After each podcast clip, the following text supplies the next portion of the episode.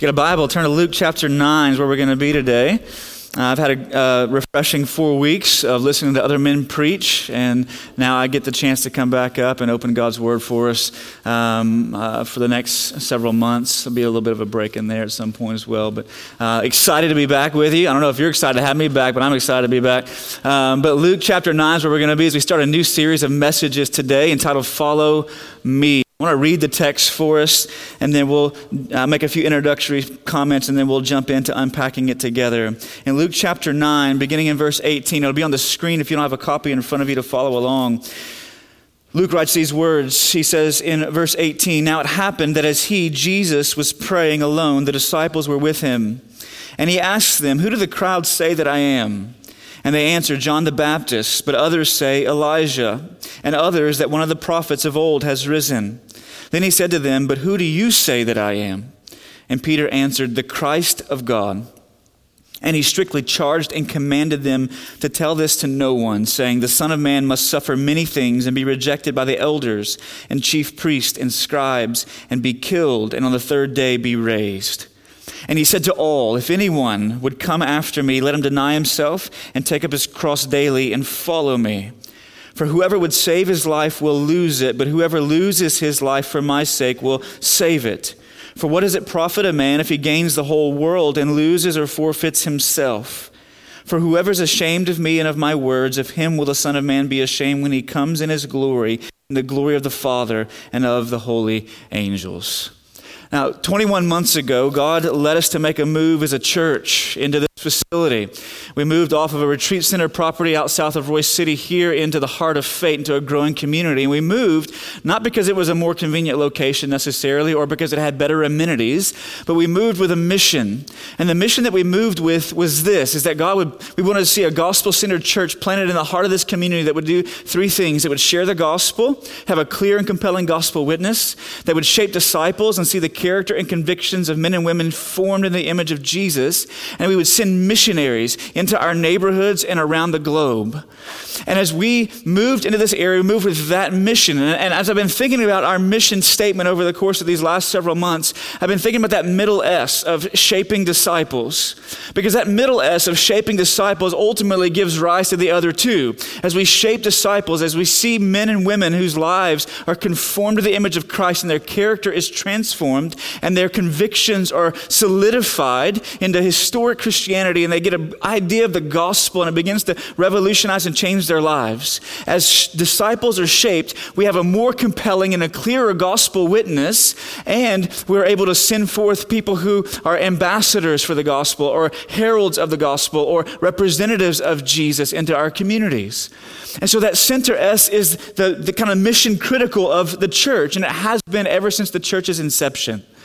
Right, from the very time that Jesus gives the Great Commission to his disciples in Matthew 28, when he says, Go and make disciples, right? That's the mission that he gives the church to make disciples. He says, Teach them everything that I've commanded you. Teach them to obey those things, to order their lives around those things, and I will be with you. So from the very inception of the church, regardless of which generation it has found itself in or geographic location that God has planted it, the mission of the church has always been to make disciples.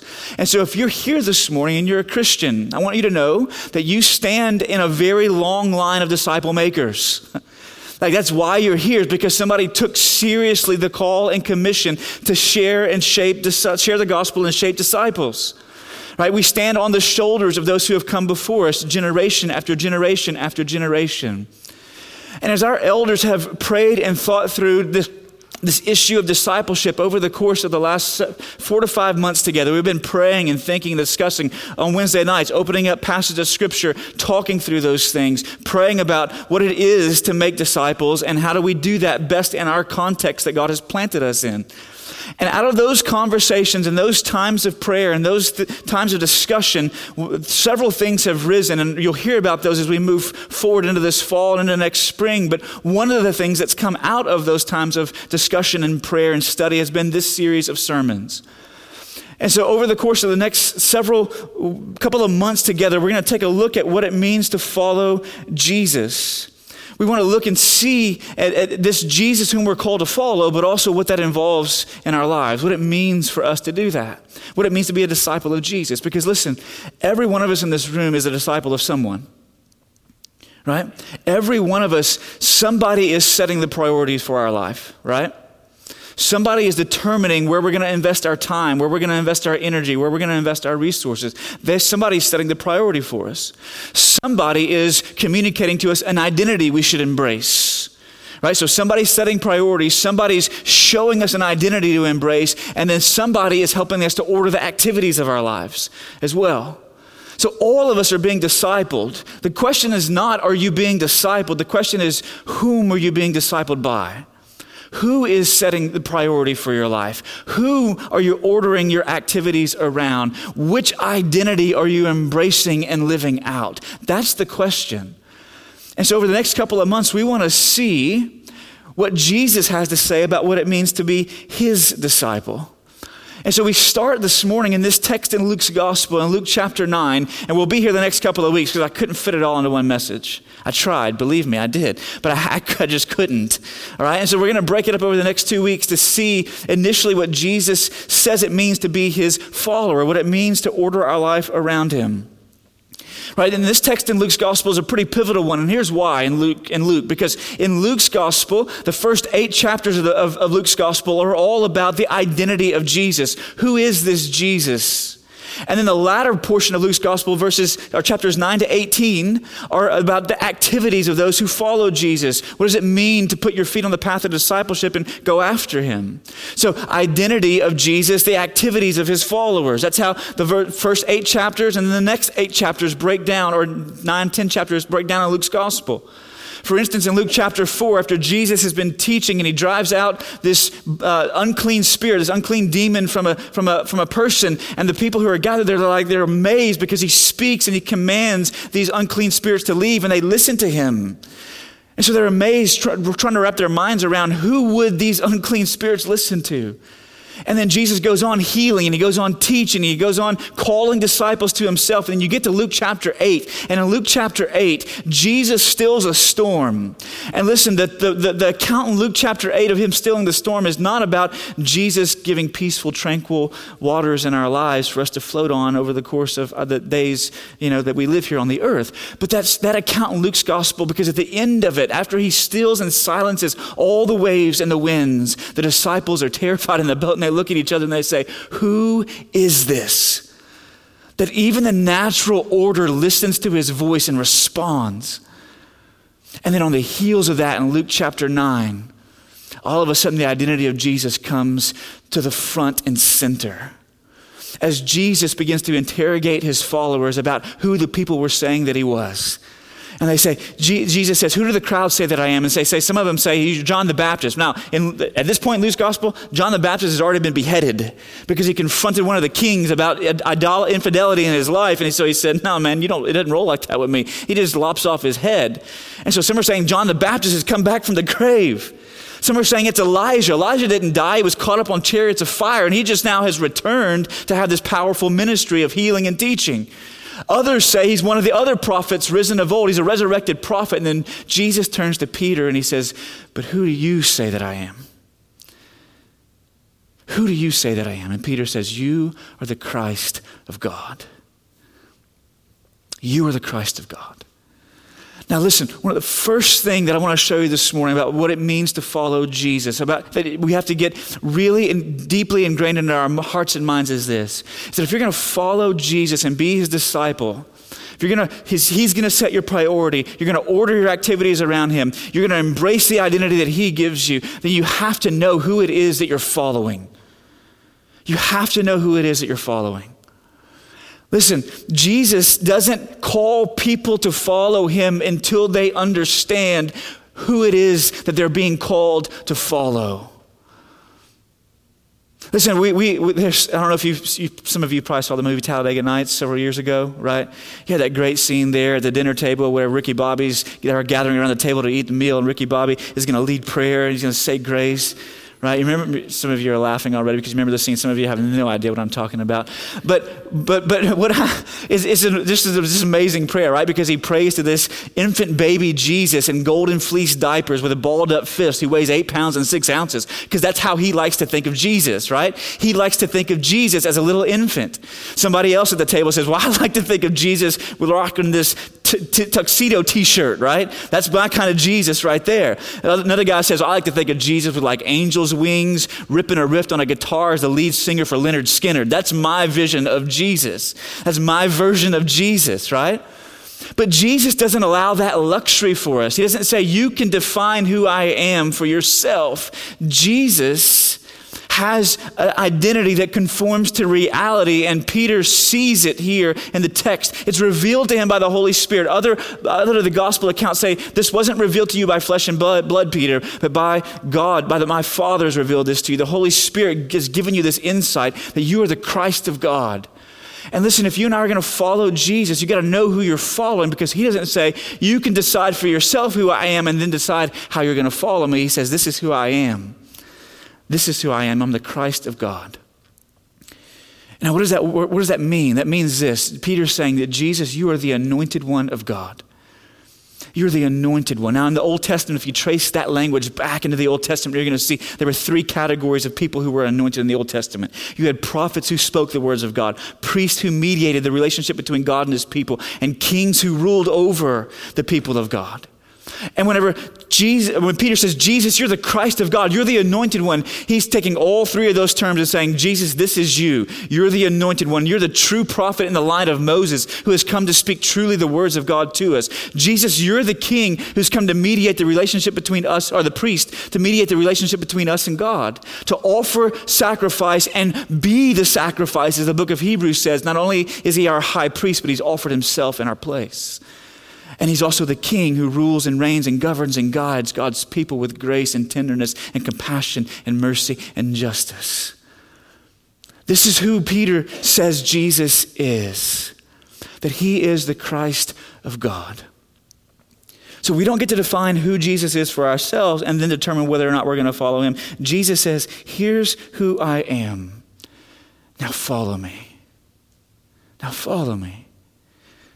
And listen, I want you to know something this morning. If, you if you've come in here with an, an, an, alternative vision of Jesus or a different view of Jesus, Jesus wants to rein that back in and say, Here's who I am. I'm the prophet who declares truth to you. And everything that I say is trustworthy. You can bank your life on it and believe it. I'm the priest who has offered a sacrifice for you, not of bulls and goats, but of my own blood, offered up to you at the, for you at the cross to make way for you to have access to the very throne of God, to bring your petitions and prayers before Him, to plead before Him, to have relationship and intimacy with Him.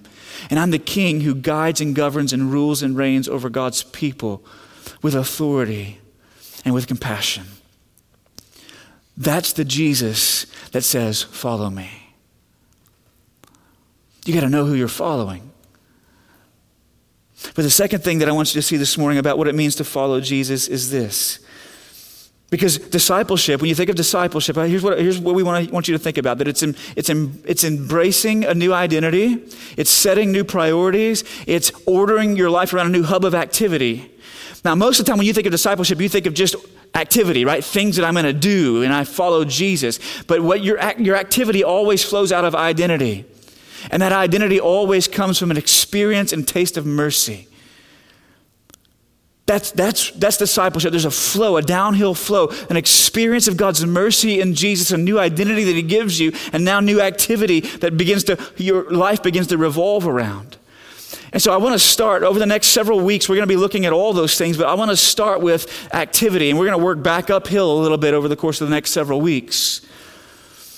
I want to start with the activities that we that now order our lives. And when we think of discipleship, here's what we're thinking of the activities that we're ordering our life around the, our everyday life around the message and mission of Jesus. That's what it is to be his disciple. That our life is ordered around everyday life, our mundane life, from the time that we wake up to the time that we go to bed. It's ordered around his message and his mission. And what that looks like are these, these I want to give you a broad thing that it looks like and a very specific thing that it looks like, ways that it fleshes itself out in your life. Here's the very broad one. Jesus says, if you're going to be my disciple, it means that you have to come after me continually.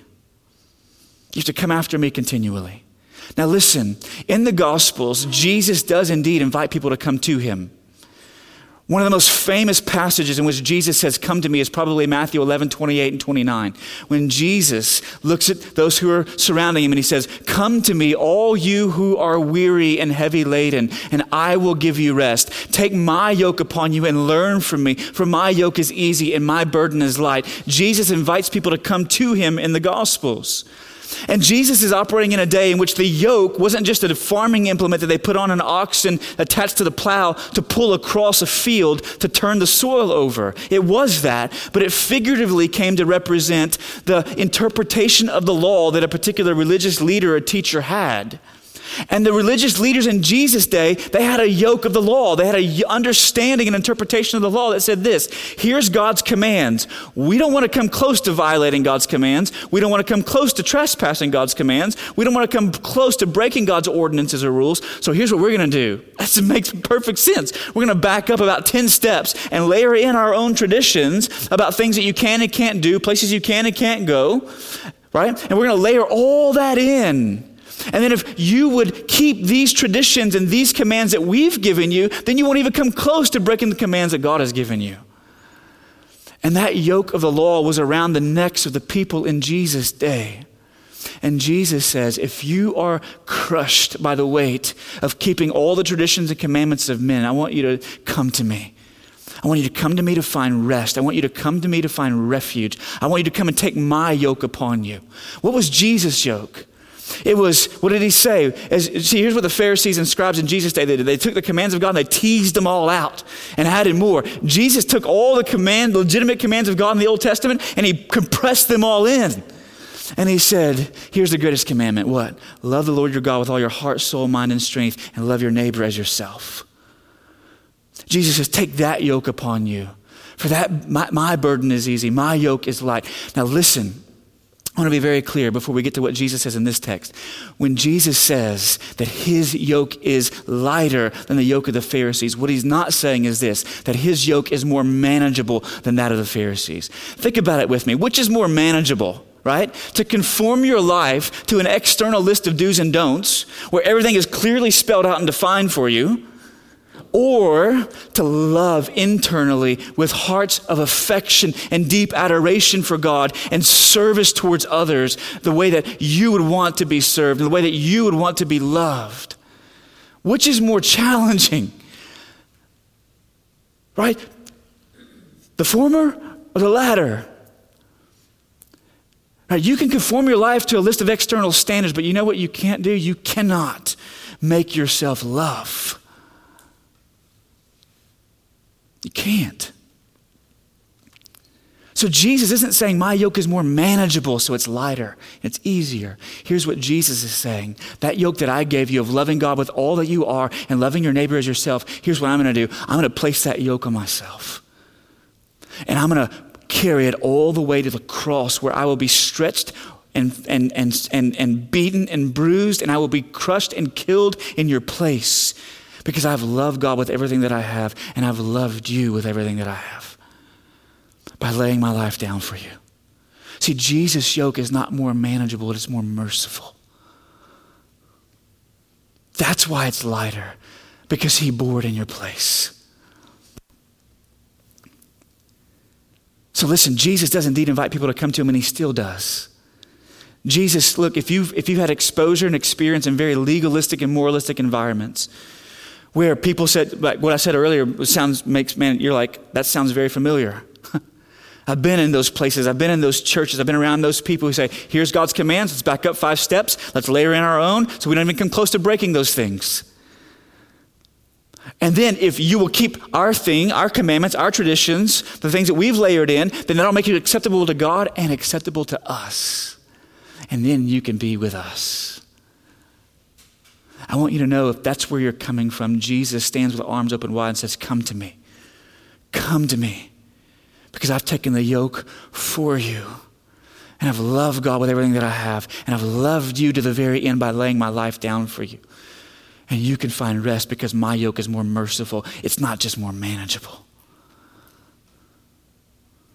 That's good news, isn't it? It is for me. I don't know if it is for you. But Jesus not only calls people to come, invites people to come to him, but those who come to him, Jesus says, Come after me. Come after me. And that's what he says in this text. He doesn't say, if anyone would come to me, he says, if anyone would come after me. That word come after literally means this it means to be a disciple of someone, be a follower of someone, to have someone else as our guide, showing us the direction, giving us insight, giving us wisdom, teaching us about life teaching us how is to be lived under the rule and reign of God, by the truth of God as the prophet of God, under the rule of God as the king of God, in relationship to God as the priest of God. He's showing us how life is to work. If we're going to take him as our God and take him as our master, take him as our rabbi, let him be our teacher. Jesus says, if anyone would come after me, and the way that he phrases it literally means this if anyone would come after me and keep coming after me, and keep coming after me day after day after day after day. See, coming after Jesus is a continual coming after. See, there are those who come to Jesus in Jesus' day who went away sad. Or they came to Jesus and went away angry. Or they came to Jesus and they went away disappointed because they had their own vision of what Jesus was and who Jesus was and what he would do. But Jesus says, I'm the Christ of God, the prophet, priest, and king. Here's who I am. Come after me. Don't just come to me. And listen, there are many in our culture who have come to Jesus, but they've gone away sad or they've gone away angry or they've gone away disappointed. Maybe they've come to Jesus kind of like a sideshow attraction, like the three legged man at the circus, right? There's cool things going on, and I want to see them, right? Or they've come to Jesus just to meet their emotional needs, or they've come to Jesus out of academic interest or just intrigue. They want to, he's a person to be studied, not a, a God to be loved. And so they go away sad, or they go away angry, or they go away disappointed. And Jesus says, if, assuming that everyone who comes to Jesus would come after him. But Jesus says this if you want anything to do with me, Listen, here's what this means. Like, where's this going? Here's what this means.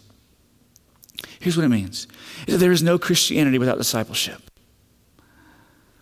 There is no Christianity without discipleship. It's not optional. Jesus isn't saying, hey, there are some kinds of Christians over here who aren't disciples, and then there's like the freshman team, right? And then you got the varsity team over here. They are disciples. Right? That's not what he's, he's not making that kind of distinction. Jesus saying Christianity without discipleship is not Christianity. It is something else. It is something else. And Jesus, to follow him means you continually come after him. That's the broad scope. Now let's get very particular this morning and see what Jesus says that means. Because he doesn't say, if you want to come after me, you get to define what it looks like to come after me.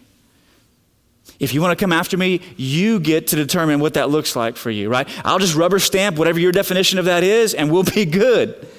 Jesus says, if you want to come after me, I get to define the terms for what that looks like. And here's where we're going to break it apart this week and next week, because there's just too much. And so this week, I want to show you the first term that Jesus lays for those who would come after him as his disciple, those who would come after Jesus as he would be their teacher and guide. He would be their rabbi. He would be their master and Lord. He would be mediating. He would be ruling. He would be teaching as prophet, priest, and king.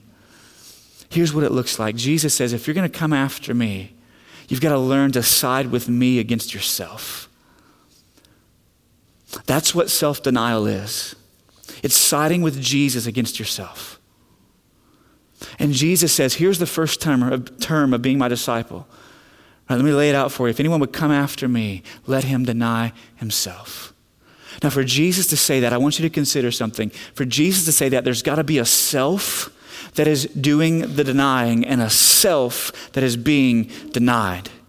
In other words, there's a him or her that is doing the denying and a himself or herself that's being denied. As one pastor put it, I thought rather brilliantly, he said there's a sacred schizophrenia in every person who is a follower of Jesus and coming after him. There's these two selves, one that's doing the denying and one that's being denied. And here's, here's, here's why that is. Because although if you're a Christian in the room this morning, if you're a Christian, right, the part of the new covenant promise that God made through the prophets in the Old Testament, particularly in Ezekiel in chapter 36, was to say this that what God would do is He would remove hearts of stone. He would do heart transplants, take out hearts of stone that were cold and dead and lifeless and unresponsive to God, and He would implant hearts of flesh that were now life, life, alive to God and responsive to God and wanted to be obedient to God and love God. Don't love God. I'm a hater of God. I'm a lover of God. That would be, that would be the transplant that God would make in the, in, the, in the hearts and lives of people, of His people. The new covenant promise. But listen, even though if you're a Christian in the room this morning, you've experienced that kind of heart transplant, and you went from being a hater of God to a lover of God, you went from being dead to being alive, to being in despair to now having hope. You've been born again, as Peter says in 1 Peter chapter 1, verse 3. You've been born again. Even though there's a heart of flesh in you, you still wrestle with the remnants of your sinful flesh. Don't you? I do. you still wrestle with the remnants of your sinful flesh. And as long as you live, there will be a self that will be called to deny and a self that will be called to be denied. You have a heart of flesh that desires to love God and serve God and honor God and obey God, and a sinful remnant of flesh in your life that is self preoccupied, self centered, self directed, and only concerned about what's in it for me. That is two parallel lines that run together for the rest of your lives post conversion, after coming to faith in Jesus. And Jesus says, if you're going to come after me, you have to learn to side with me against yourself, not side with yourself against me. He says the very first term of discipleship is self denial. And listen, when you think of that, some of you in the room are going, well, I guess I just can't have any desires now, right? I can't want anything. But that's not what Jesus is saying. He's not saying that to follow him means you become this kind of desireless robot who just kind of out of duty moves forward day to day. That's not what he's saying. Jesus, there's some desires that God has planted within you that should be fanned into flame and cultivated and exercised. But there are other desires, sinful desires, desires that make you less and less human and more and more hollow. They kind of carve your soul out. And Jesus says, you got to learn to say no to those things. You got to side with me against yourself. And listen, this is not a one time thing. Right? It's not like you walk in the aisle at camp, right? You were kind of holding on to that, that pew back there at one point, and finally you step out into the aisle and you shiver your way down, or whether you're in church service and you go and talk to a pastor afterwards, and you say, I want to follow Jesus. It's not a one time decision that you make. Those of us who believe that it is may have bought into a lie of, uh, that's, uh, that's pervasive within North Texas Christianity. You've heard me talk about North Texas Christianity before if you've been here for a while. It's not New Testament Christianity. And a part of North Texas Christianity, I think Andy Mineo is a hip hop artist. He captures it well in one of his songs called Tug of War. And listen to what he says. He says, I wear a cross and give you thanks for my blessings. Ain't that enough? Uh, isn't that all you want from me, Jesus, right? I wear a cross around my neck and I got this little, like, has a few little sparkly jewels in it and it's got a nice little gold chain here. And I go to award shows where I'm receiving accolades and applause and I give you thanks for all the blessings you've given in my life. I say grace at meals. I wear jewelry and I give you thanks for all the good things in my life, Jesus. That's really all you want from me, right?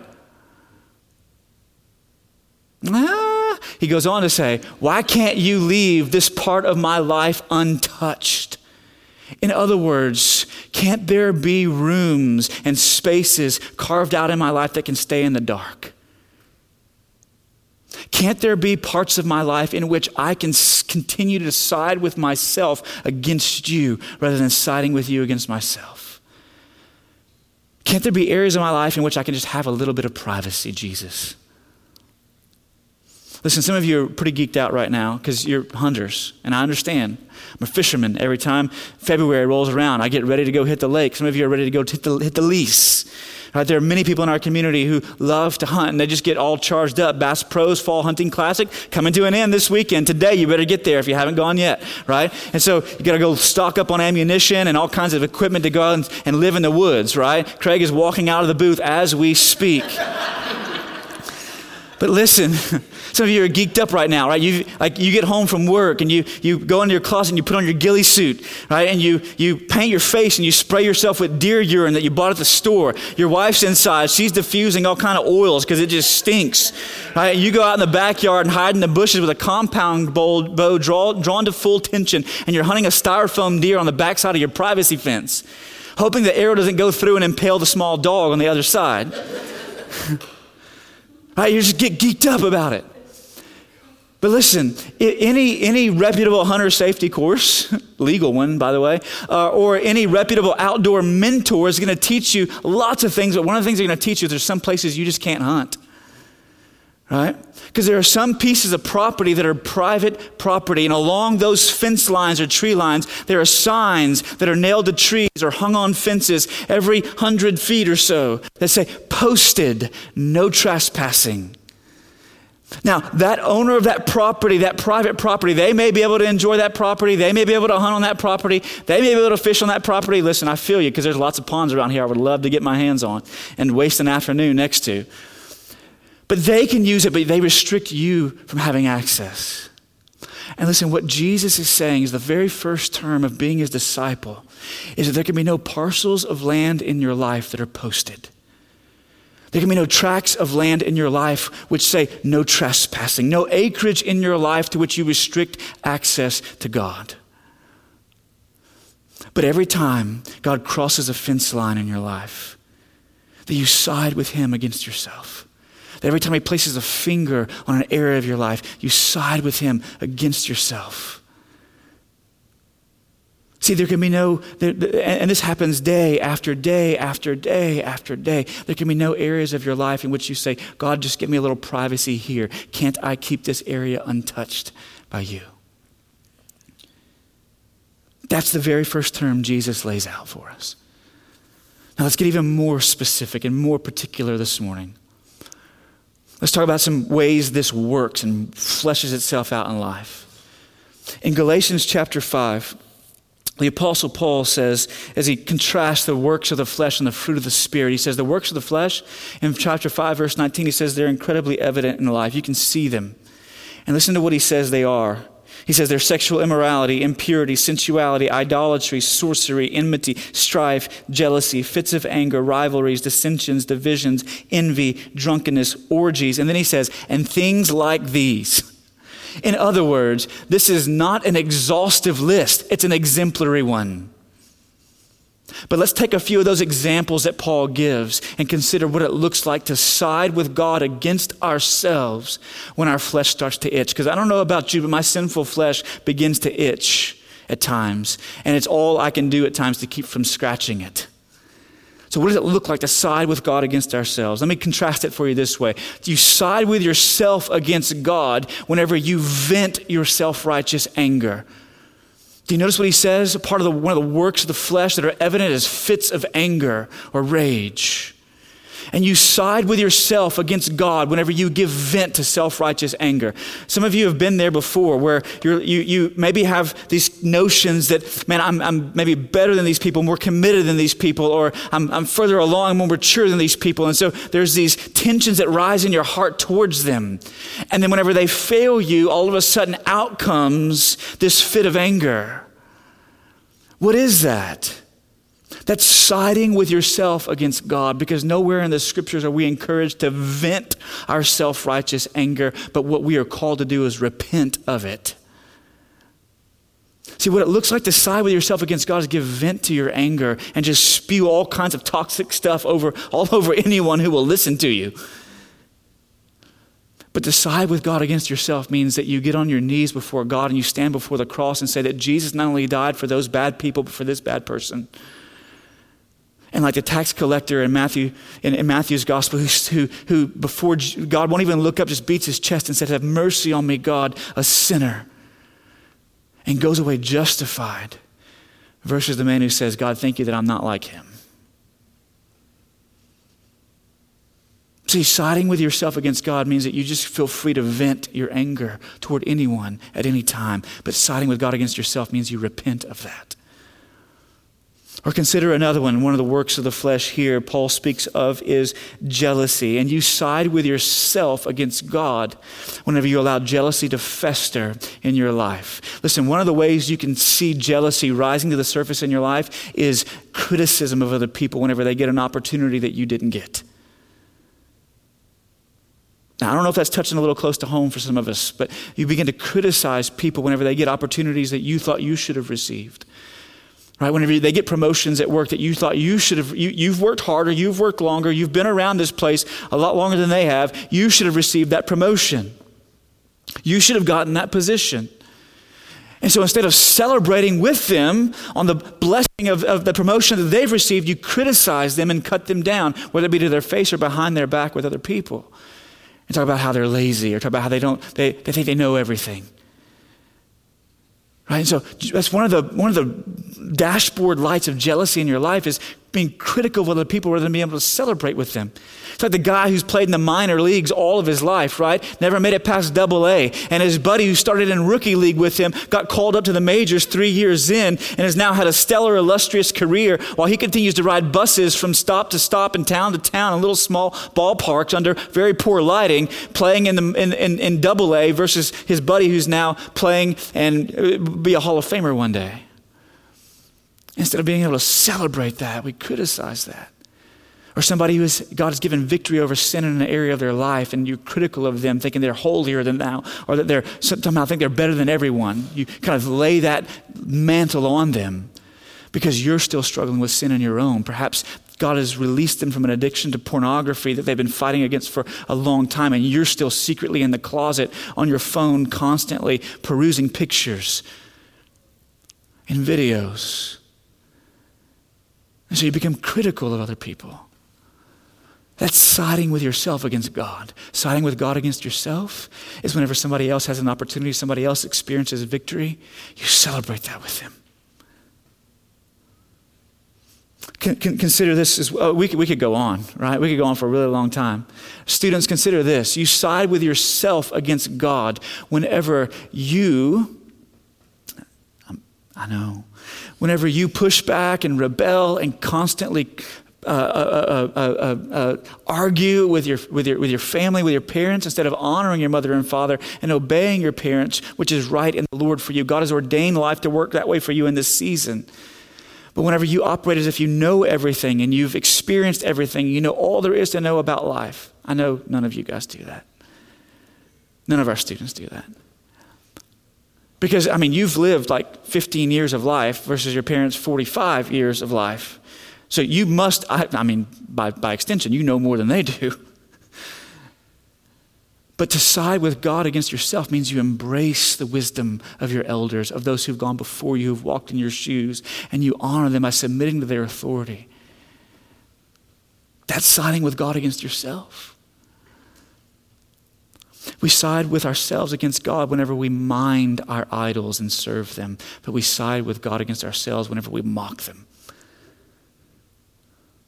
See, some of us have spent a lot of time minding our idols and serving and worshiping our idols instead of mocking them. And there's two in the text in Luke that Jesus points out. One are temporal goods.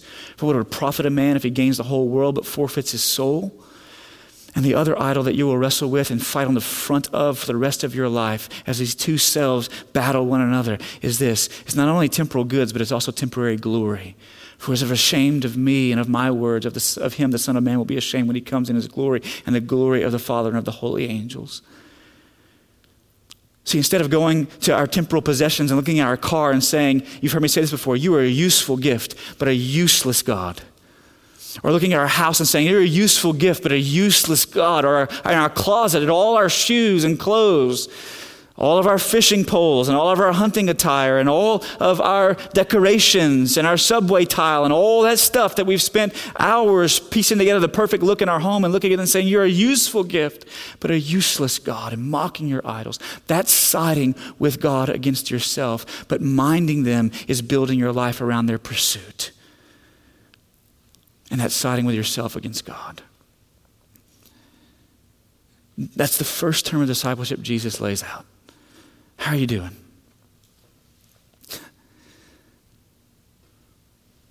Listen, the reason this feels so constricting, and does it feel constricting to you? It may. The reason it feels so constricting to you is because you, you and I, we both live in a culture that doesn't encourage self denial, but encourages self indulgence. In other words, express every desire you have, give vent to every, every, every whim that you feel. Don't deny those things, indulge those things. That's the culture in which we live. And so I want to say two things to you as we close this morning. The first one to those of you here in the room who are believers, and the second one to those of you who may be kicking the tires on Christianity, trying to figure out if this is, like, I really want to follow this Jesus. And the first thing I'll say is this, is that there's this, this activity of siding with Jesus against yourself, there's a, way, there's a way that you can begin to train yourself to do that by implementing a rhythm in your life.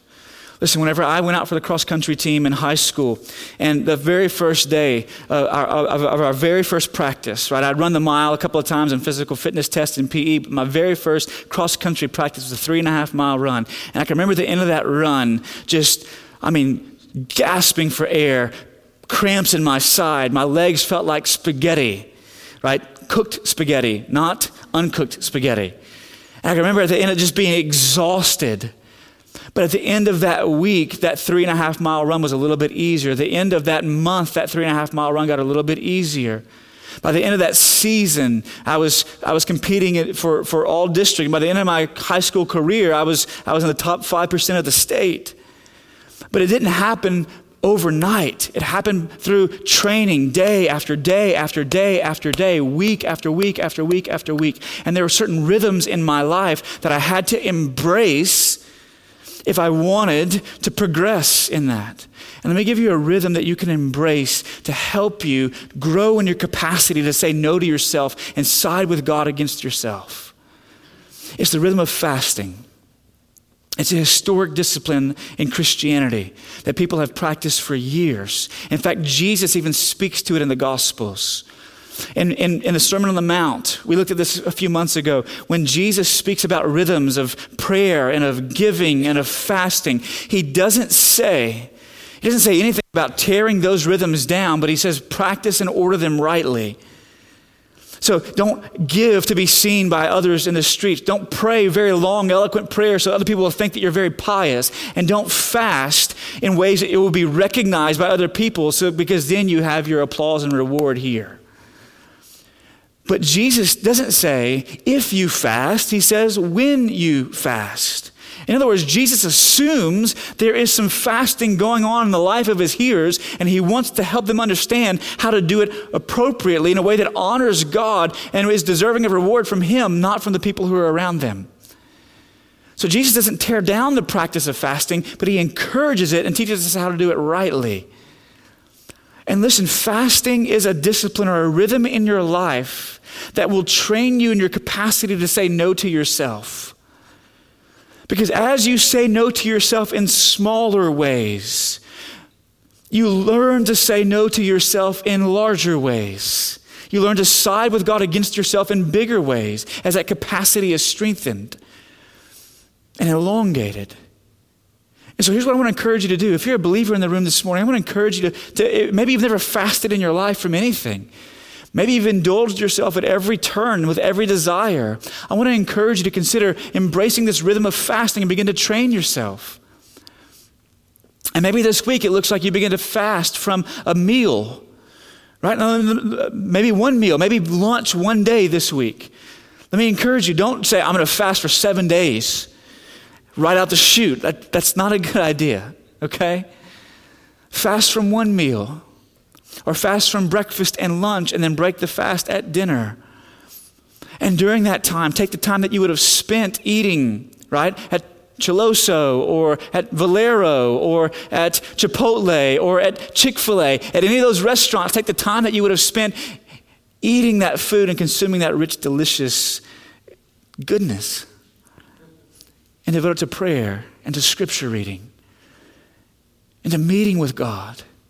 And as you feel those hunger pangs rise, say, God, you are sufficient for me in this moment.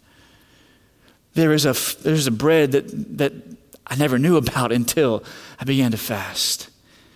and say no to myself. Maybe you can't fast physically because of health conditions. So maybe you would fast from social media, you would fast from entertainment. Maybe instead of binge watching the next series on Netflix, that you would take that time and you would devote it to prayer and to scripture and to meeting with God.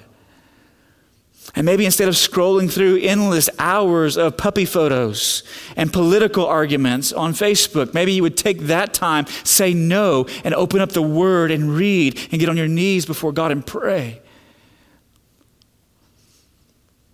Whatever it is that you, God would lead you to fast from, that you begin to implement that rhythm in your life and you begin to train yourself to side with God against yourself rather than yourself against God.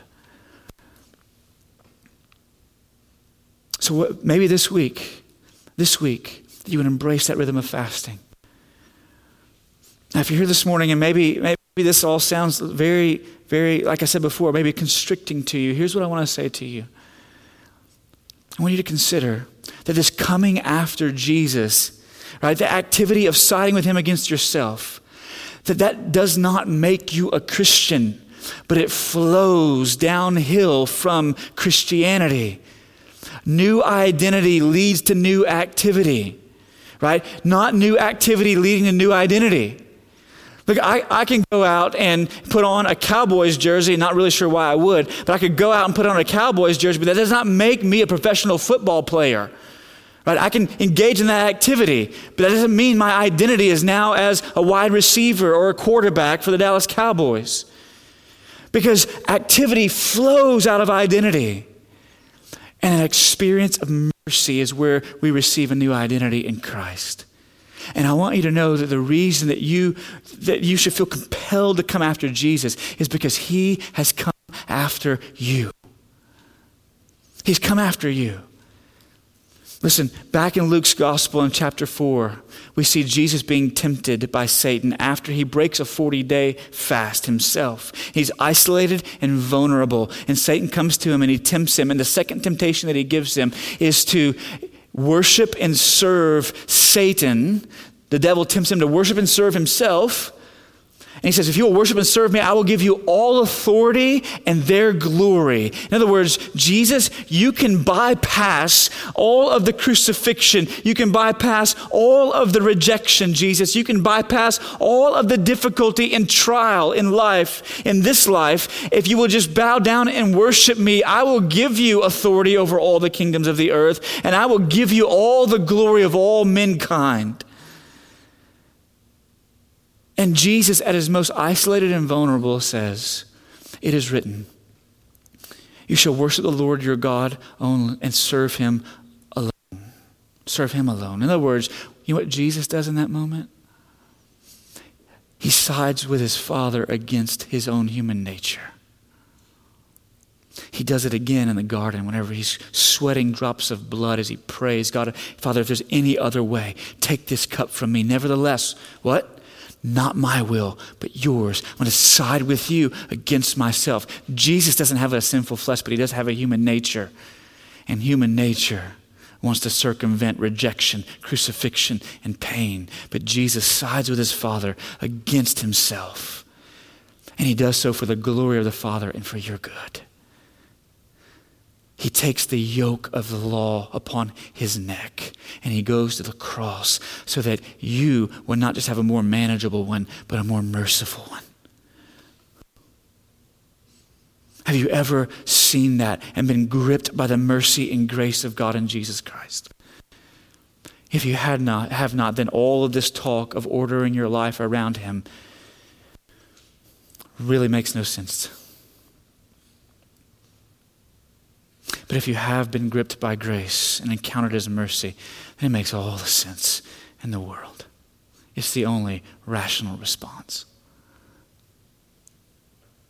Let me pray for us. Father, this morning we come thanking you for your grace and mercy. Thanking you for Jesus, who took the yoke of the law on himself, who loved you to the very end and loved us to the very end. And Father, I pray that we would get our minds clear about this Jesus that we're called to follow and what it means to follow him. God, would you help us to see God, would you take these truths and begin to press them deep within our hearts, God, that we would know and understand that there is no Christianity apart from discipleship. And that, God, if that lands on our palate in a way that is bitter, God, I pray that you would make it sweet by your Holy Spirit. And Father, I pray that you would help us grow in our capacity to say no to ourselves and yes to you, side with you against ourselves.